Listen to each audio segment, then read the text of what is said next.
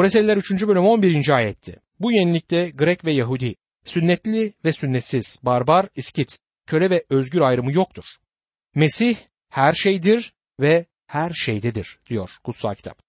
Evet, evet Mesih inanlarının oluşturduğu toplulukta ne Yunanlı ne de Yahudi vardır. Bu Pavlus'un yaşadığı günlerde ortaya çıkarılmış ayrımcı ve bölücü bir görüntüydü. Ne sünnetli ne de sünnetsiz diyor. Bu da dinsel bir bölücülüktü. O günlerde ne barbar ne iskit.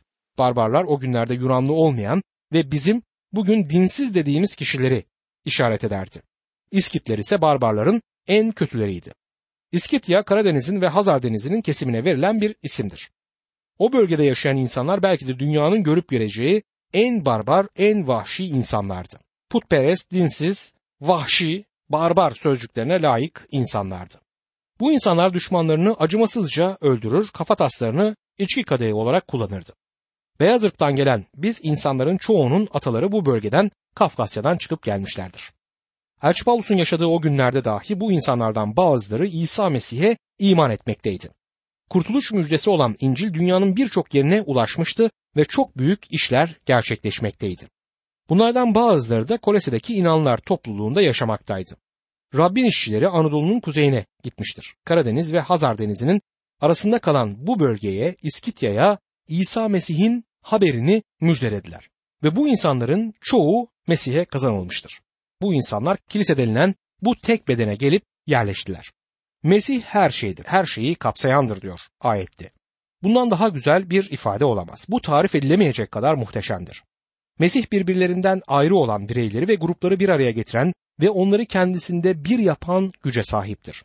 Bir nevi katalizördür. Bu katalizör özellikleri açısıyla birbirine karşı olan elementlerle beraber kullanıldığında bunları yeni bir bileşim haline dönüştürebilen bir maddedir.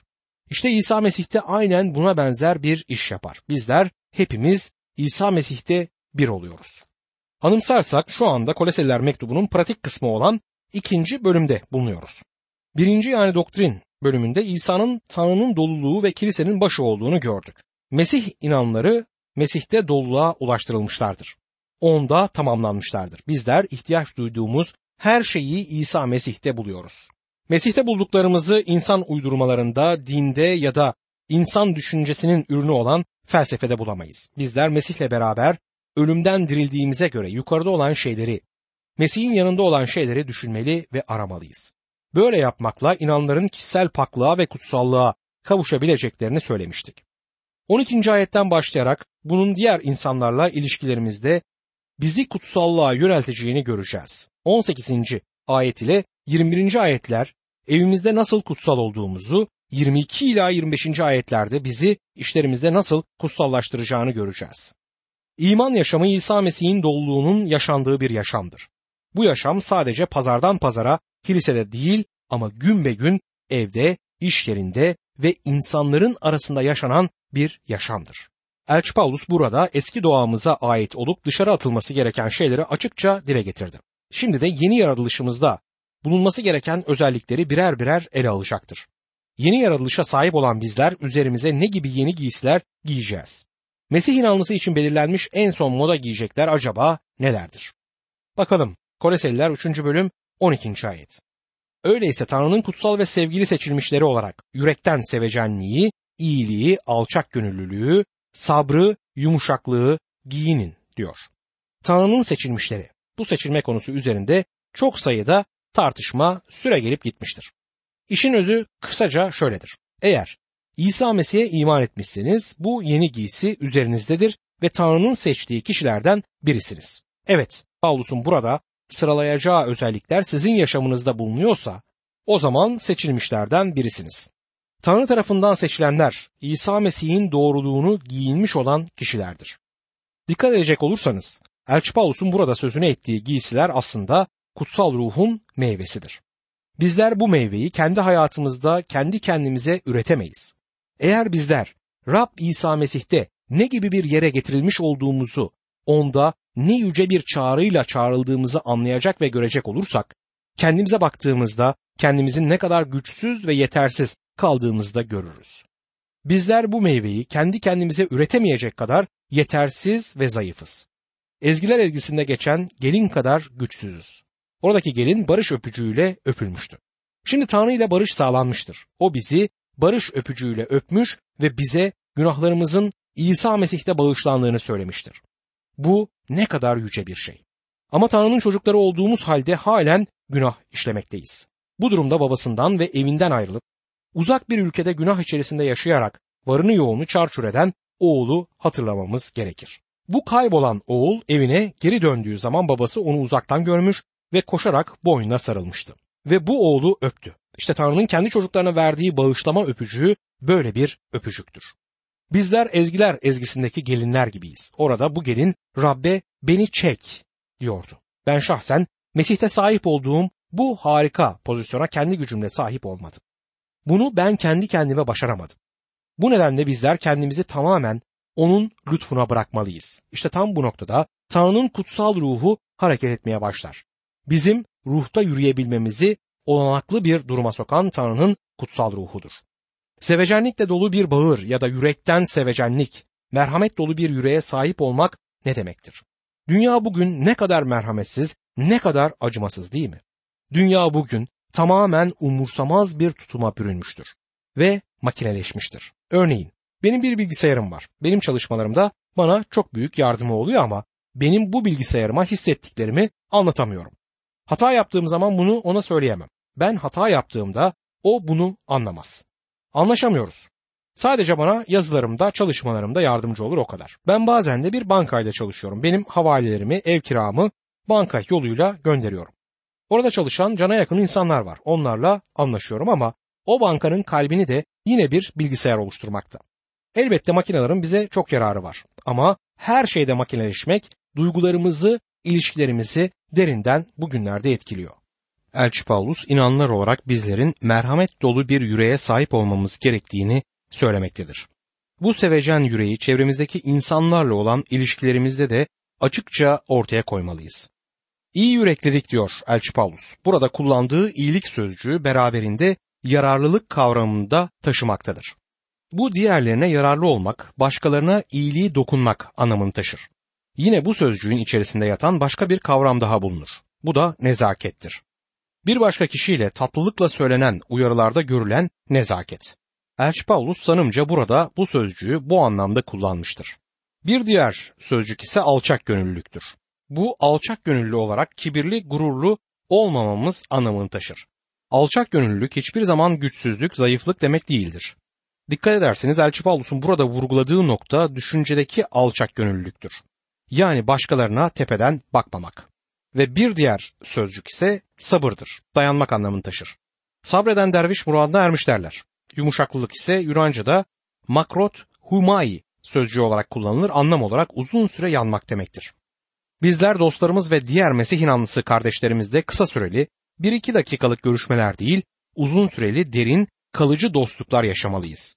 Yumuşaklığımızı, sevecenliğimizi ancak bu yolla gösterebiliriz.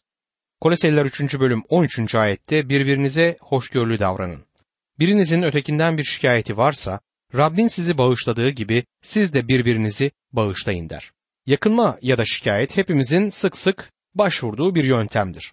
Burada bağışlanmayı iftiraların yaşandığı ve şikayetlerin haklı görüldüğü durumlarda da işin içine katmaktadır. Bu gibi durumlarda ne yapılmalıdır? Rabbin sizi bağışladığı gibi siz de birbirinizi bağışlayın.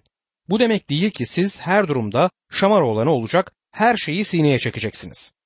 Bu şu demektir ki birisiyle bir sorunumuz varsa, birinden şikayetimiz varsa doğrudan o kişiye gitmeli ve sorunu onunla çözmeye çalışmalıyız. Tabi şu bir gerçek ki bazen karşımıza hiçbir zaman anlayamayacağımız kişiler de çıkar. Rabbimizin ferisleri kınadığı zaman onları aynı zamanda bağışladığını görmeyiz. İsa onları sadece kınamıştır o kadar. Tabi ferisiler de zaten onun kendilerine bağışlamasını beklemiyorlardı.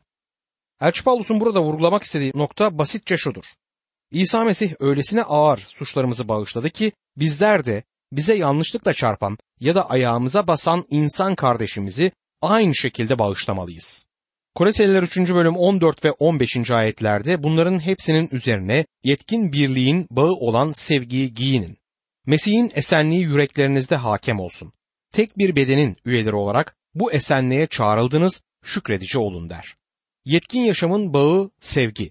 Bu ayetlerde kutsal ruhun ürünlerinden ikisini görmekteyiz. Nedir bunlar? Sevgi ve esenlik.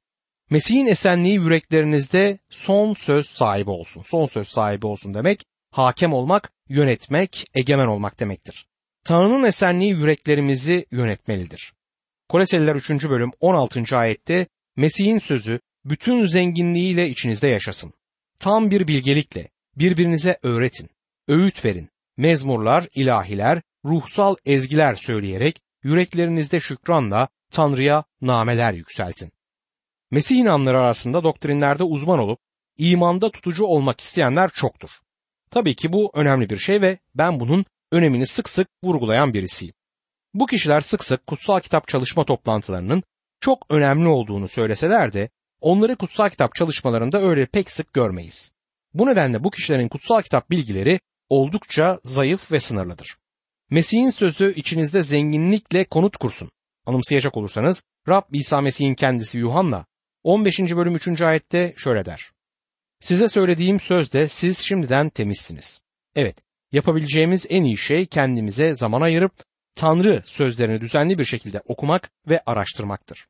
Mesih'in sözü içimizde yaşamalıdır. Yani hayatımızı Mesih'in sözü yönetip denetlemelidir. Kutsal kitap onu okuyup çalıştıkça sizin için garip bir kitap olmaktan çıkacaktır. Yaşamınızın vazgeçilmez bir parçası haline gelecektir. Mesih'in esenliği yüreklerinizde son söz sahibi olmalı diyor Elçi Paulus 15. ayette. Yani yüreklerimizi Mesih'in esenliği ve barışı yönetmelidir. Ve yine Mesih'in sözü tüm zenginliğiyle içinizde yaşasın, konut kursun der. Evet Rabbin sözünü öğrenin ve bilin. Mesih'in sözüyle haşır neşir olun. Rabbin size söylediklerini anlayabilmeniz için bu sözleri araştırıp inceleyin.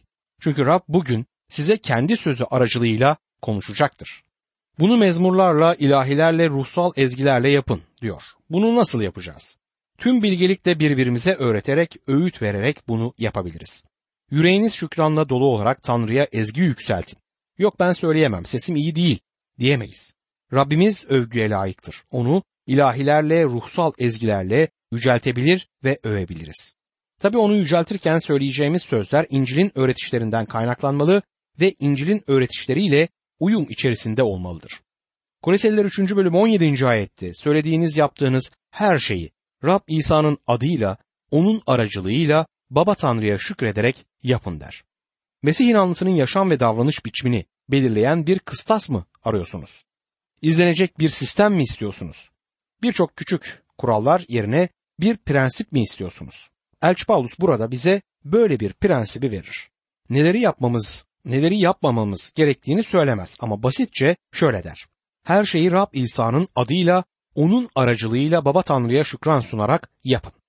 Kardeşim iş yerinizde, evinizde ve diğer bütün insanlarla olan ilişkilerinizde her ne yaparsanız yaptığınız şeyi Rab İsa'nın adında yapıyorum diyebiliyor musunuz? Eğer bunu söylüyorsanız, bunu onun adına yapabiliyorsanız böyle yapmaya devam edin.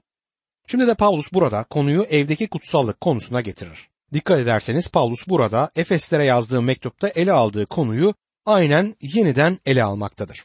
Orada Paulus Efeslere kutsal ruhla dolmalarını söyler ve benzer talimatları onlara bildirir.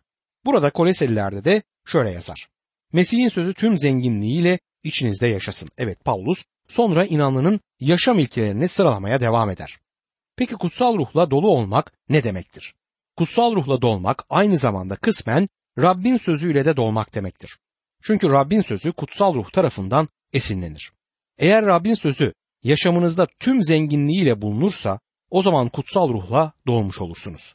Bence bir inanlının kutsal ruhla dolup Mesih'e hizmet edebilmesi için her şeyden önce Rabbin sözüyle dolu olması gerekir. Mesih'in sözü tüm zenginliğiyle içinizde konut kursun der kutsal kitap. Evet eğer Mesih'in sözü tüm zenginliğiyle içinizde konut kurarsa, yaşarsa bu kendisini sizin yaşamınızda açıkça gösterecek ve etkisini evinizde hissettirecektir. Koleseliler 3. bölüm 18. ayet. Ey kadınlar, Rabbe ait olanlara yaraşır biçimde kocalarınıza bağımlı olun der. Kocalarınıza bağımlı olun ya da diğer bir deyişiyle boyun eğindir. Bu evdeki düzenin sağlanması amacıyla yazılmıştır. Yoksa bu ayet erkeğin evde egemen olup karısını dövme, incitme ya da aşağılama hakkını erkeğe vermez. Bence imanlı bir kadının kendisini sürekli döven ya da İsa ile olan iman ilişkisinde onu Rab'den uzaklaştıracak şeyleri yapması konusunda ona baskıda bulunan bir kocaya boyun eğmesini burada bu sözler amaçlamaz. Kadın bir dinleyicimizden bir mektup aldım. Bu koca sarhoş olduğu zaman karısını sürekli dövüyormuş. Kadının kendisi imanlı olduğundan bu kocayla kalması gerektiğini düşünüyordu. Ben o kadına kocasını terk etmesini önerdim. Çünkü ben Tanrı'nın inanlı bir kadının sarhoş bir kocayla yaşamaya devam etmesi isteyebileceğini zannetmiyorum. Çünkü böyle bir durumda inanlı kadın sarhoş ve dayakçı kocasıyla yaşamaya devam ettiği sürece kendi kişiliğini kaybedecek, saygınlığını yitirecek ve kendisinin de onun ayarına düştüğünü fark edecektir. Evet kadın kocasına Rabbe boyun eğer gibi boyun eğmelidir. Ama öte yandan kocanın da yerine getirmesi gereken bir takım sorumlulukları olduğunu unutmamalıyız. Koleseliler 3. bölüm 19. ayette Ey kocalar karılarınızı sevin onlara sert davranmayın der. Bu ayete göre kadının boyun eğeceği koca karısını seven kocadır. Kadın evde dizginleri ele alacak kişi değildir. Ama kocasına bu dizginleri eline alması için etkide bulunacak kişidir. Koleseliler 3. bölüm 20. ayet. Ey çocuklar her konuda anne babalarınızın sözünü dinleyin. Çünkü bu Rabbi hoşnut eder der. Çocuklar anne ve babalarının sözlerini dinlemeli, onlara itaat etmelidir. Tüm yaşamları boyunca anne babalarını onurlandırmalı ve onlara saygı göstermelidirler. Tabi çocuk da zamanla büyüyecek ve gelişecektir. 30 yaşına gelmiş bir erkeğin annesinin sözünden çıkmaması gibi bir görüntüyü bu ayetin ışığında ben doğru bulmam. İster evli ister bekar olsun. Eğer bir çocuk erginlik çağını geçmiş ve reşit olmuşsa hayata kendi başına atılma ya da o evden ayrılma zamanı gelmiştir diyebiliriz. Tabii ki bu kültürden kültüre değişiklik gösterecektir. Batı toplumlarında çocuklar üniversite çağında evlerinden ayrılıp kendilerine yeni bir ev tutmalarına karşın Türkiye ya da Orta Doğu kültüründe bireysellik ön sırada olmadığından aileler birbirlerine daha bağlı, ilişkiler daha yakın ve güçlü olduğundan durum böyle olmayabilir. Koleseliler 3. bölüm 21. ayette Ey babalar çocuklarınızı incitmeyin yoksa cesaretleri kırılır der. Bu ayetin dikkate değer özelliği hem Efesliler hem de Koleseliler mektubunda olmasıdır. Musa'nın getirdiği ruhsal yasa uyarınca bu emir sadece çocukları ilgilendirmektedir. Büyüklere yönelik hiçbir söz bulunmamaktadır. Peki bu durumda ruhsal yasa anne babayı gözetmenden çok bir diktatör yapmayı mı amaçlamaktadır? Hayır.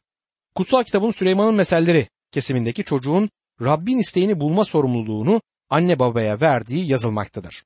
Bir örnek vereyim size. Süleyman'ın özdeyişleri 22. bölüm 6. ayet. Çocuğu tutması gereken yola göre yetiştir. Yaşlandığında o yoldan ayrılmaz der. Elçi Paulus sözlerine devam ederek konuyu iş yerindeki kutsallık konusuna getirir. Elçi Paulus burada işveren ile işçi arasındaki ilişkileri irdeleyecektir. Ey köleler! Dünyadaki efendilerinizin her sözünü dinleyin. Bunu yalnız insanları hoşnut etmek isteyenler gibi göze hoş görünen hizmetle değil, saf yürekle Rab korkusuyla yapın der. Göze hoş görünen hizmet diyor.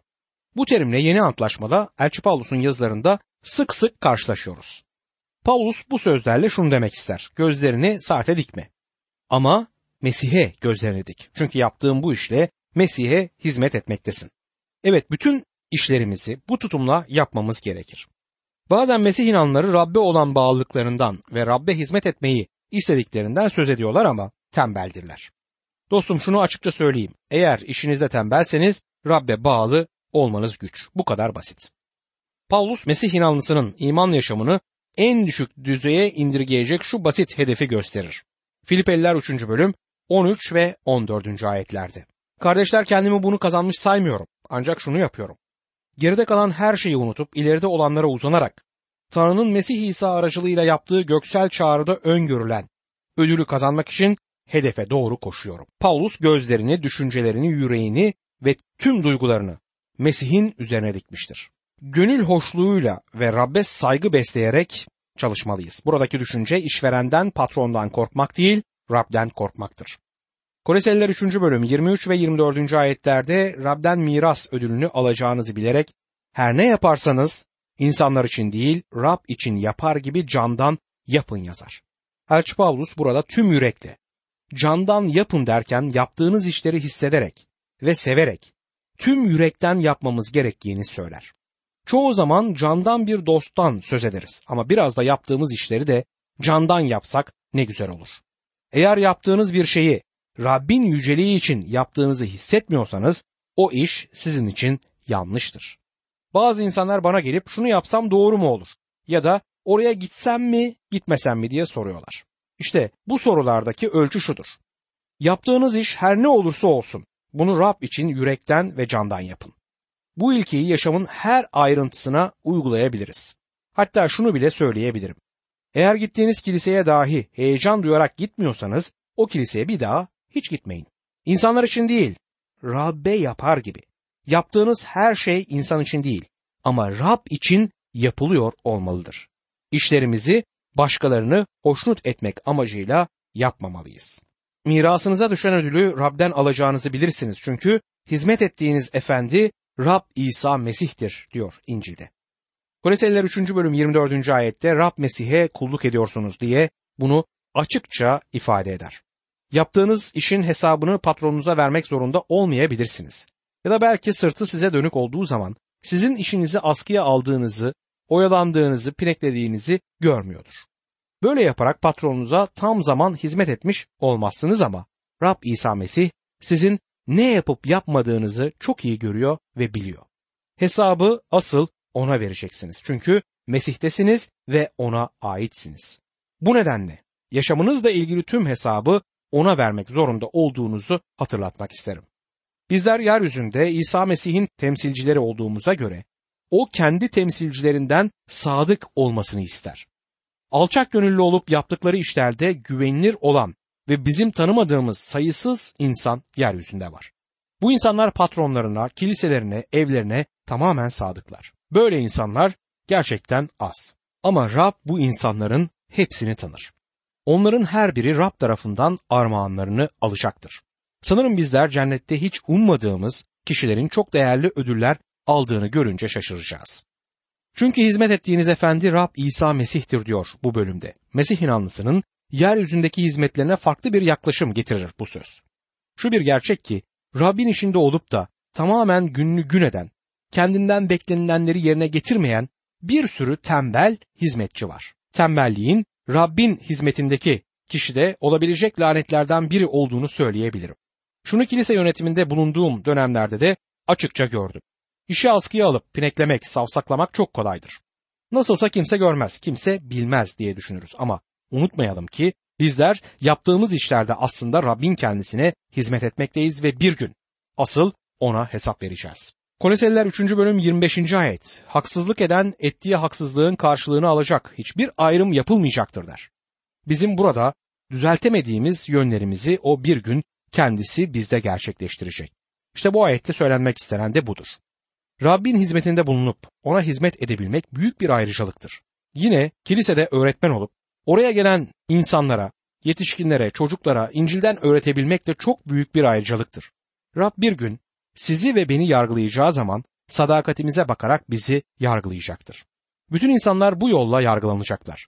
Tanrı insanlar arasında hiçbir ayrım yapmamaktadır. Kardeşim bizler yaşayan Mesih'le bağlantı içerisindeyiz. Bu çok güzel, çok yüce bir gerçektir. Ama bu bereketi bizler kendi gücümüzde elde edemeyiz. Ama öte yandan o bize yardım edeceğini söyler. Bu çalışmayı hayatımda sadece kutsal ruhun kendisi gerçekleştirebilir. Kutsal ruh yeryüzündeki tüm ilişkilerimde benim için gözetmen olsun. Rabbi aramamız gerektiğini kutsal ruh bizlere anımsatır. Bizim sahip olduğumuz görkemli çağrı nedir? Bu şey bugün bize heyecan veriyor mu? Artık bugün Beytlehem'deki yemlikte yatan bebek İsa'ya değil ama babanın sağında tahta oturan diri İsa Mesih'e bakın. Diri olan İsa Mesih'e gidin.